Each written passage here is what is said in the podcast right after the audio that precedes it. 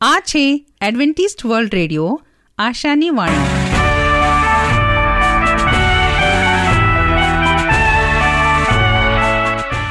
અમારા આજના પ્રસારણમાં તમારો હાર્દિક સ્વાગત છે. આજે તમારા માટે અમે ખૂબ સુંદર સ્વાસ્થિક અને આત્મિક વિચારો લાવ્યા છીએ. પણ તે પહેલા સાંભળો, દેવની સ્તુતિમાં આ સુંદર ગીત. તે દોરે છે. શો શું વિચાર? સ્વર્ગીય દિલાસો તે દેનાર. જે માર્ગે જાઓ, જે કામ કરું, તેમાં દોરે છે મુજ પ્રભુ. તે દોરે છે. શો શું વિચાર? સ્વર્ગીય દિલાસો તે દેનાર. જે માર્ગે જાઉં કામ કરું. તેમાં દોરે છે મુજ પ્રભુ. તે દોરે છે, તે દોરે છે પોતાના બળવંત હાથ વડે. વિશ્વાસુ સેવક હું થાઉં, ને તે પાછળ જાઉં મુજબળ હાથ તેના હાથમાં ને હું કરું નહીં કચ કાંઈ જે સ્થળ કે સ્થિતિમાં રહું તેમાં દોરે છે મુજ પ્રભુ, તે દોરે છે, તે દોરે છે, પોતાના બળવંત હાથ વડે વિશ્વાસુ સેવક હું થાઉં, ને દોરે તે પાછળ જાઉં.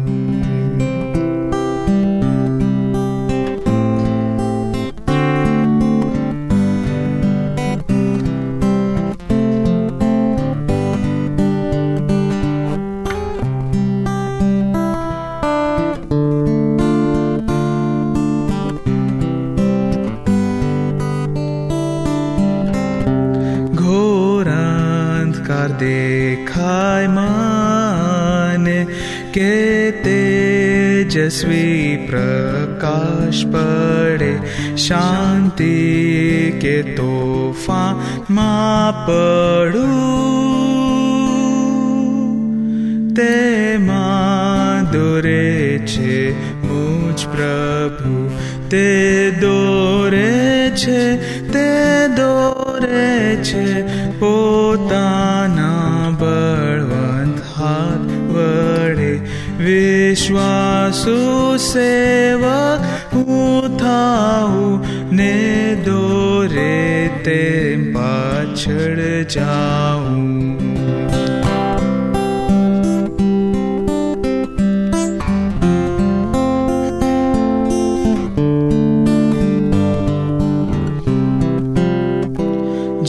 જિંદગીની સેવા થઈ પૂરી સંપૂર્ણ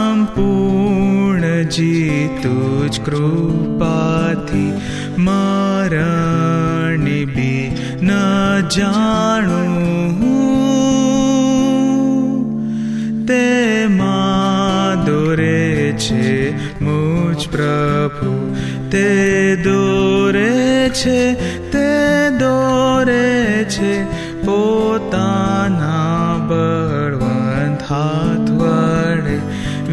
વિશ્વાસુ સેવા હું થાહું ને દોરે તે પાછળ જાઉં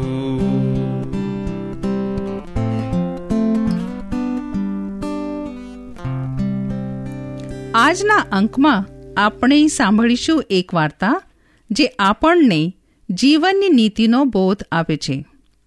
બાળકો, તમને કોઈ એમ કહે કે તમારે દાંતની કોઈ જરૂર નથી, તો તમને ગમે ખરું?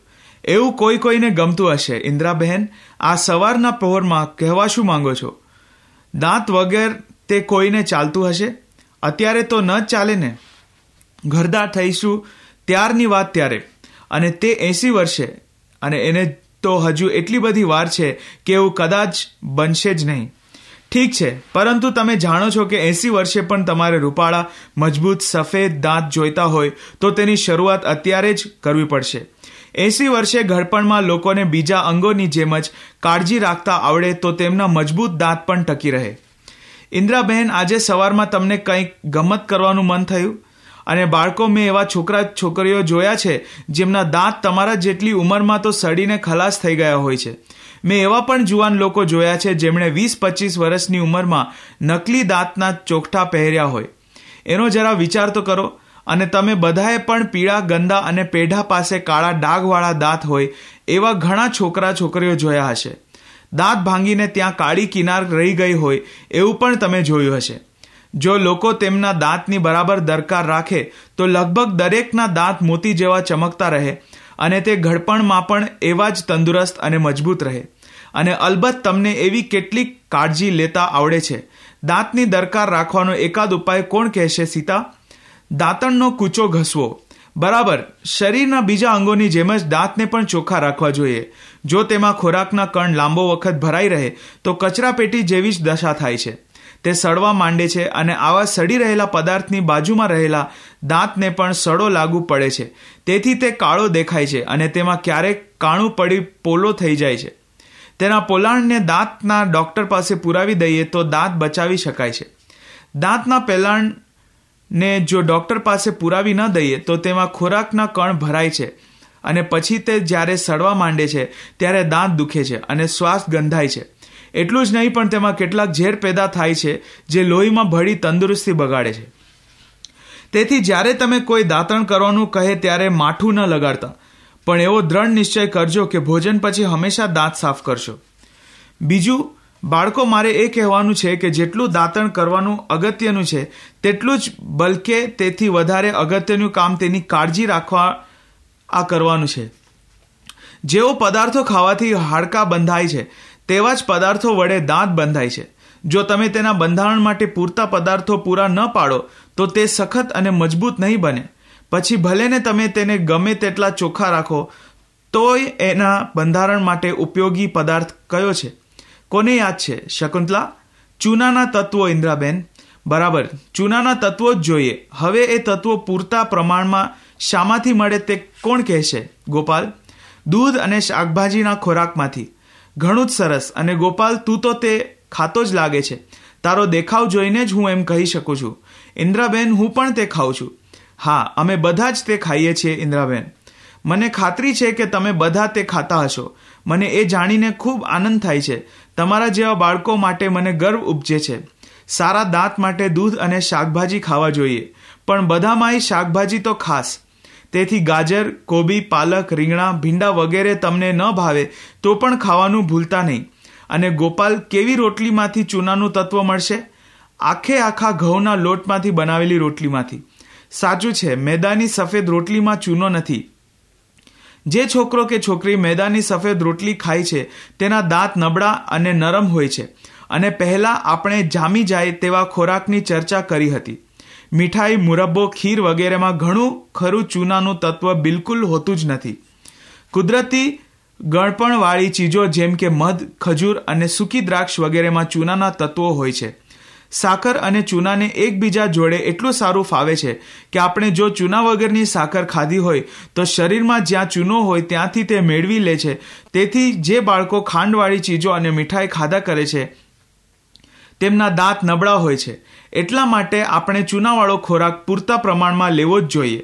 હવે આપણા દાંત સરસ મજાના અને મજબૂત કેવી રીતે રહે તે વિશે થોડું કહું.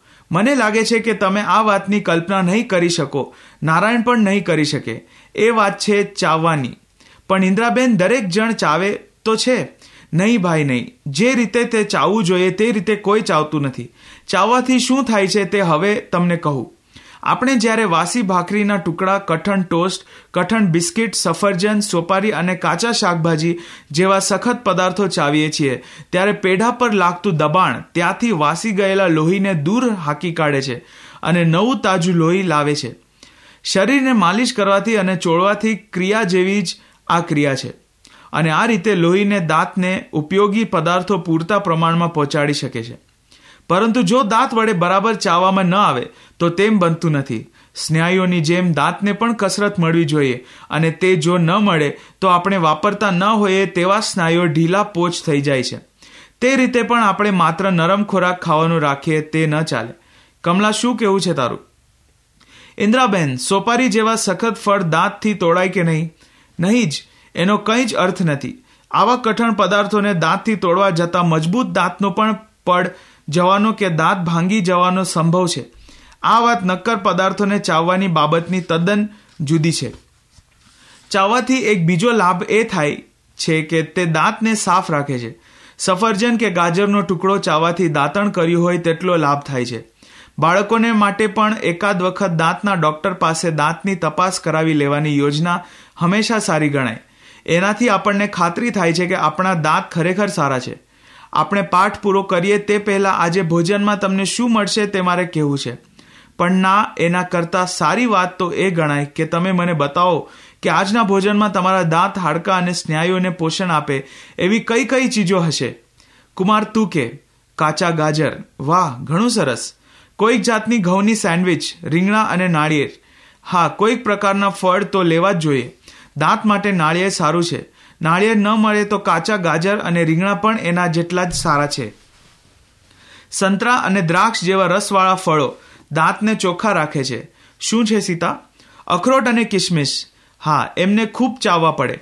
ખરું કે નહીં? બોલ અહેમદ, તારે શું કહેવું છે? ઇન્દ્રાબેન, કેળા ખાવાનો કોઈ લાભ ખરો? હા, ખોરાક તરીકે તે ઘણા સારા છે, પણ તે નરમ હોવાથી તેની સાથે ભોજનમાં સખત હોય તેવી ચીજો પણ ખાવી જોઈએ. નારાયણ શું કહે છે? મારી મા મને ભોજનમાં હંમેશા એક બાટલી દૂધ આપે છે અને તે કહે છે કે દૂધ પીવાથી મને ફળ ખાવામાં કંઈ વાંધો નથી. ખાસ કરીને જો હું ફળ પહેલાં ખાઉં, તો એકાદ ચીજ પણ ખાવા આપે છે. તે મને કહે છે કે આ ચીજ તો દૂધની ગરજ સારે છે. તારો શારીરિક વિકાસ જે ઝડપે થઈ રહ્યો છે નારાયણ, તેમાં જરાય નવાઈ પામવા જેવું નથી.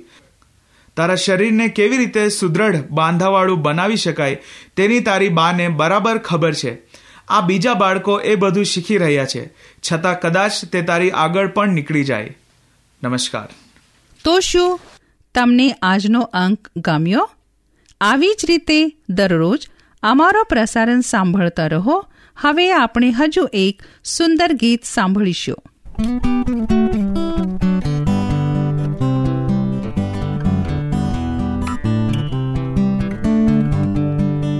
ઈસુ મારું, હું પ્રીતિ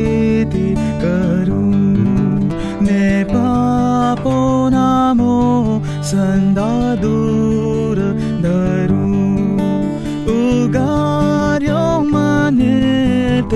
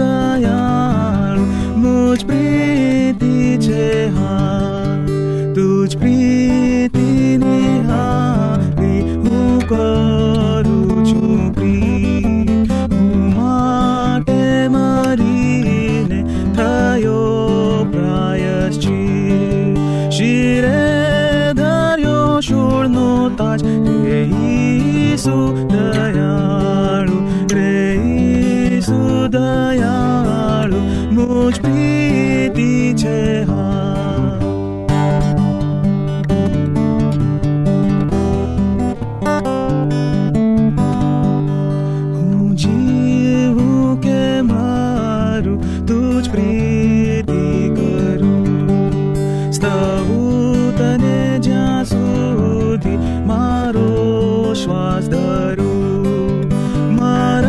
pensamiento.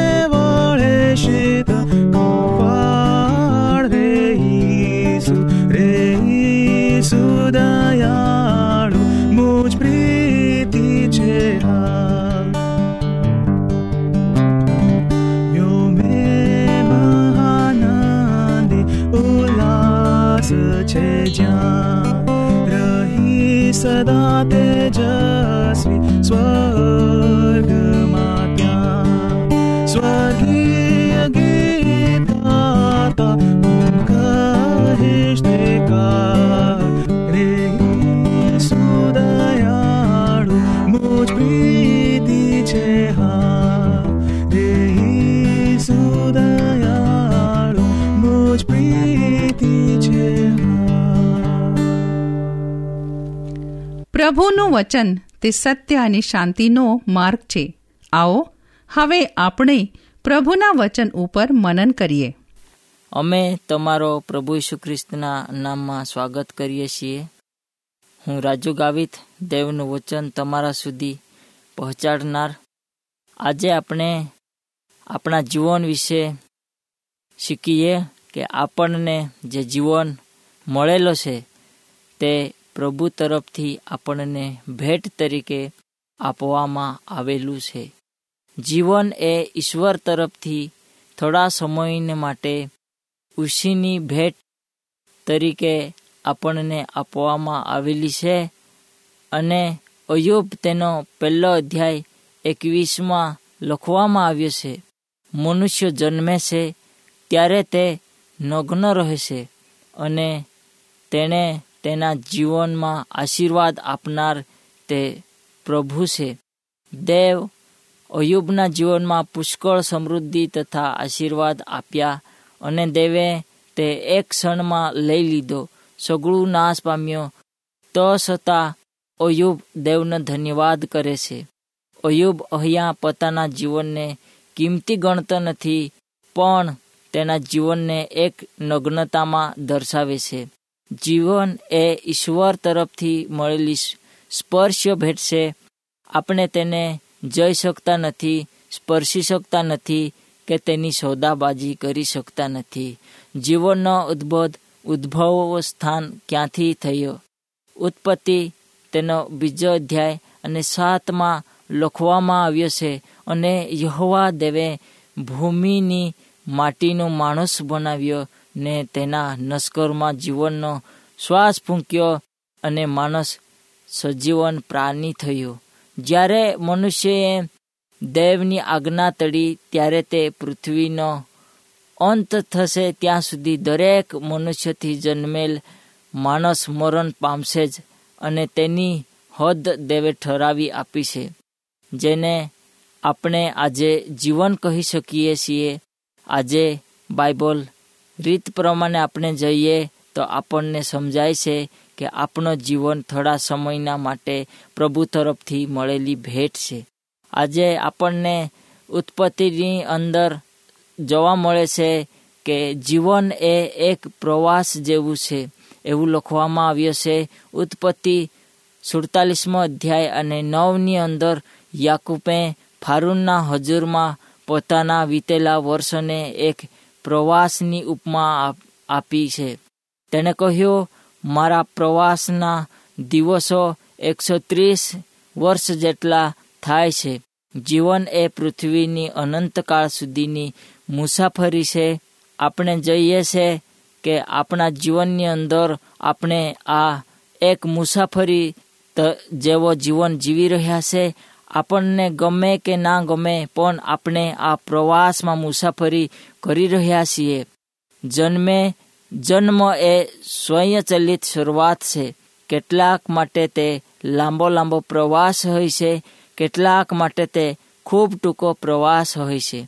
જ્યારે માણસ પ્રવાસમાં હોય છે, ત્યારે તેને ખબર નથી પડતું કે આપણી મંજિલ ક્યાં છે અને ક્યારે પૂરી થશે અને જ્યારે તેની મંજિલ અચાનક આવે છે અને તે વાહનમાંથી ઉતરી જાય છે, તેવું મનુષ્યનો એક મુસાફરી જેવો જીવન છે. તેની મુસાફરી પૂરી થઈ જાય છે અને તે આ પૃથ્વી પરથી પોતાનો એક મુસાફરી જેવો જીવનને પૂરો કરી નાખે છે. ગીતશાસ્ત્રો તેનો નેવુંમો અધ્યાય અને નવમાં એવું લખવામાં આવ્યું છે, જીવન એ વાર્તા સમાન છે. અમારા જીવનના સર્વ વર્ષો રસમાં વીતી જાય છે. જ્યારથી મનુષ્ય જન્મે છે, ત્યારથી તેનું નામ આ જગતમાં લખવામાં આવે છે અને તેને આ જગતની દરેક બાબતોનું, પ્રસંગોનો, તે રસમાં તે જીવન વીતવવા લાગે છે.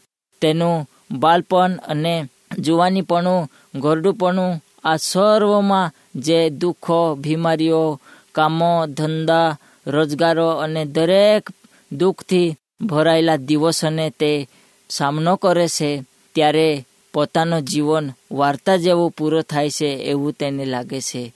તેને ખબર પડતો નથી અને તેના જીવનના આયુષ્યો પૂરો થઈ જાય છે. એટલે બાઇબલ આજે આ જીવનને વાર્તા સમાન ગણે છે. બીજા સમુએલ તેનો ચૌદમો અધ્યાય, ચૌદમાં આપણને એવું જોવા મળે છે, આપણું જીવન ઢળાયેલો પાણી જેવું છે. આપણે બધાએ મરવું એ નક્કી છે. ને જમીન પર ઢળાયેલો પાણી ફરી એક, એકઠું થઈ શકતો નથી તેના જેવા આપણે છીએ. પણ માણસ તેના જીવનનું શરૂઆત કરે છે. ત્યારે તેને પોતાના જીવનમાં સુખો, દુઃખો ચડાવ ઉતારનો સામનો કરવો પડે છે પોતાના કામમાં તે વ્યસ્ત રહે છે અને જ્યારે તેનું જીવન પૂરો થાય છે, ત્યારે તે ઢળાયેલા પાણી સમાન બની જાય છે. જેમ ઢળાયેલા પાણીને કોઈ પણ માણસ એકઠું કરી શકતો નથી, તેમ એકવાર મરણ પામેલાને કોઈ પણ વ્યક્તિ ઉઠાડી શકતો નથી. આ જીવન એક મહાન ભેટ છે અને તે પ્રભુ તરફથી મળેલી છે.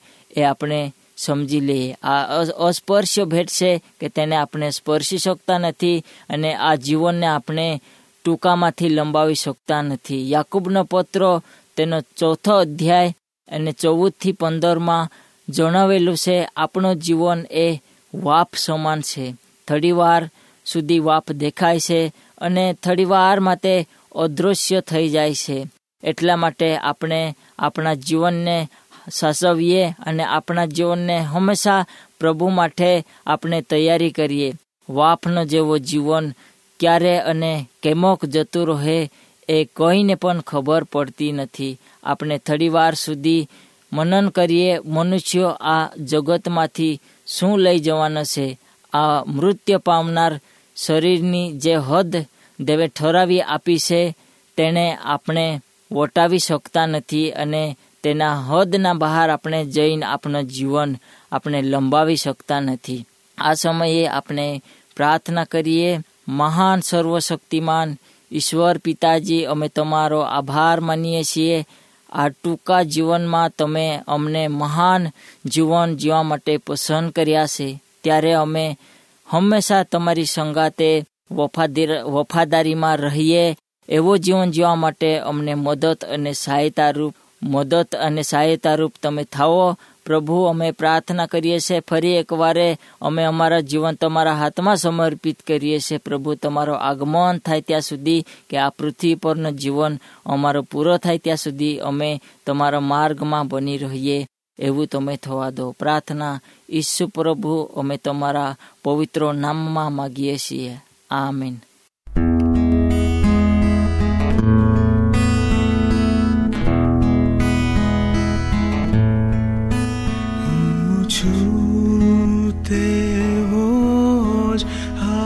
હાક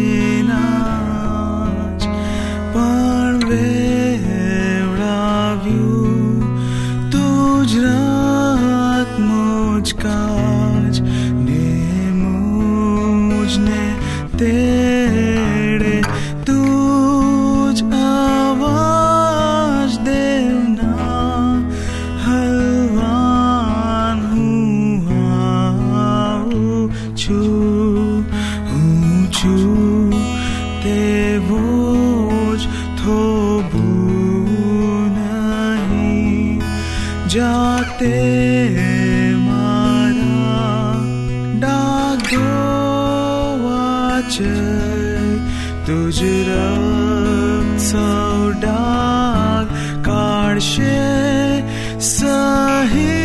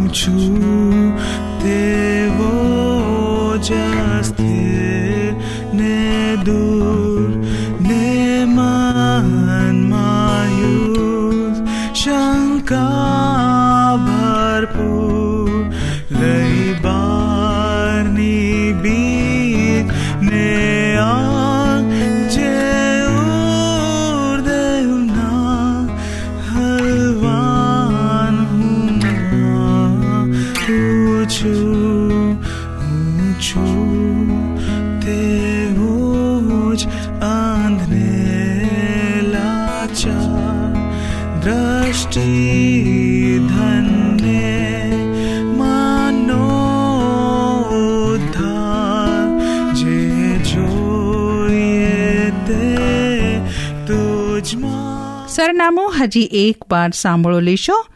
Adventist World Radio, post box number એક ચાર ચાર છે સેલેન્સબરી પાર્ક, પુણે ચાર એક એક શૂન્ય ત્રણ સાત.